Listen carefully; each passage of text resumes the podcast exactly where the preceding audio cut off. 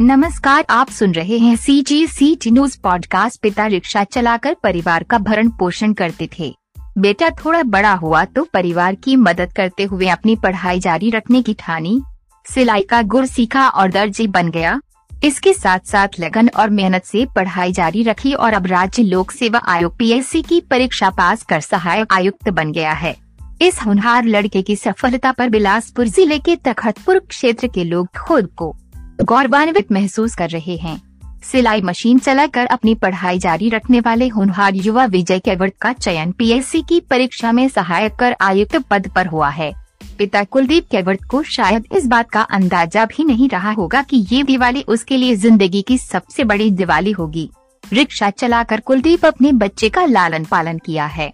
वह कहते हैं कि बेटा एक काबिल इंसान बन सके और समाज में पहचान बना सके उनका।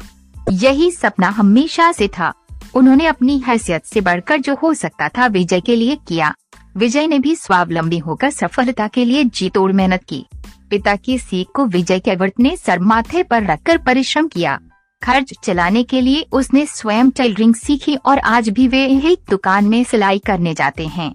विजय केवर्त की गायत्री ज्ञान मंदिर में कक्षा आठवीं तक पढ़ाई हुई, बारहवीं तक की पढ़ाई बालक हाई स्कूल में करने के बाद सीवी रमन यूनिवर्सिटी से मैकेनिकल इंजीनियरिंग डिग्री हासिल की, लेकिन एक अच्छा मुकाम हासिल हो सके इसके लिए प्रयास करते रहे।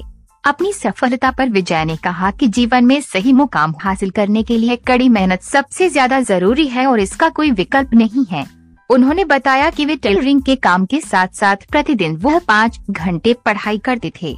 उन्होंने तीन बार प्री परीक्षा उत्तीर्ण की और चौथी बार में मेंस में, पहुंचकर इक्कीसवा रैंक हासिल की। सी जी सी टी न्यूज़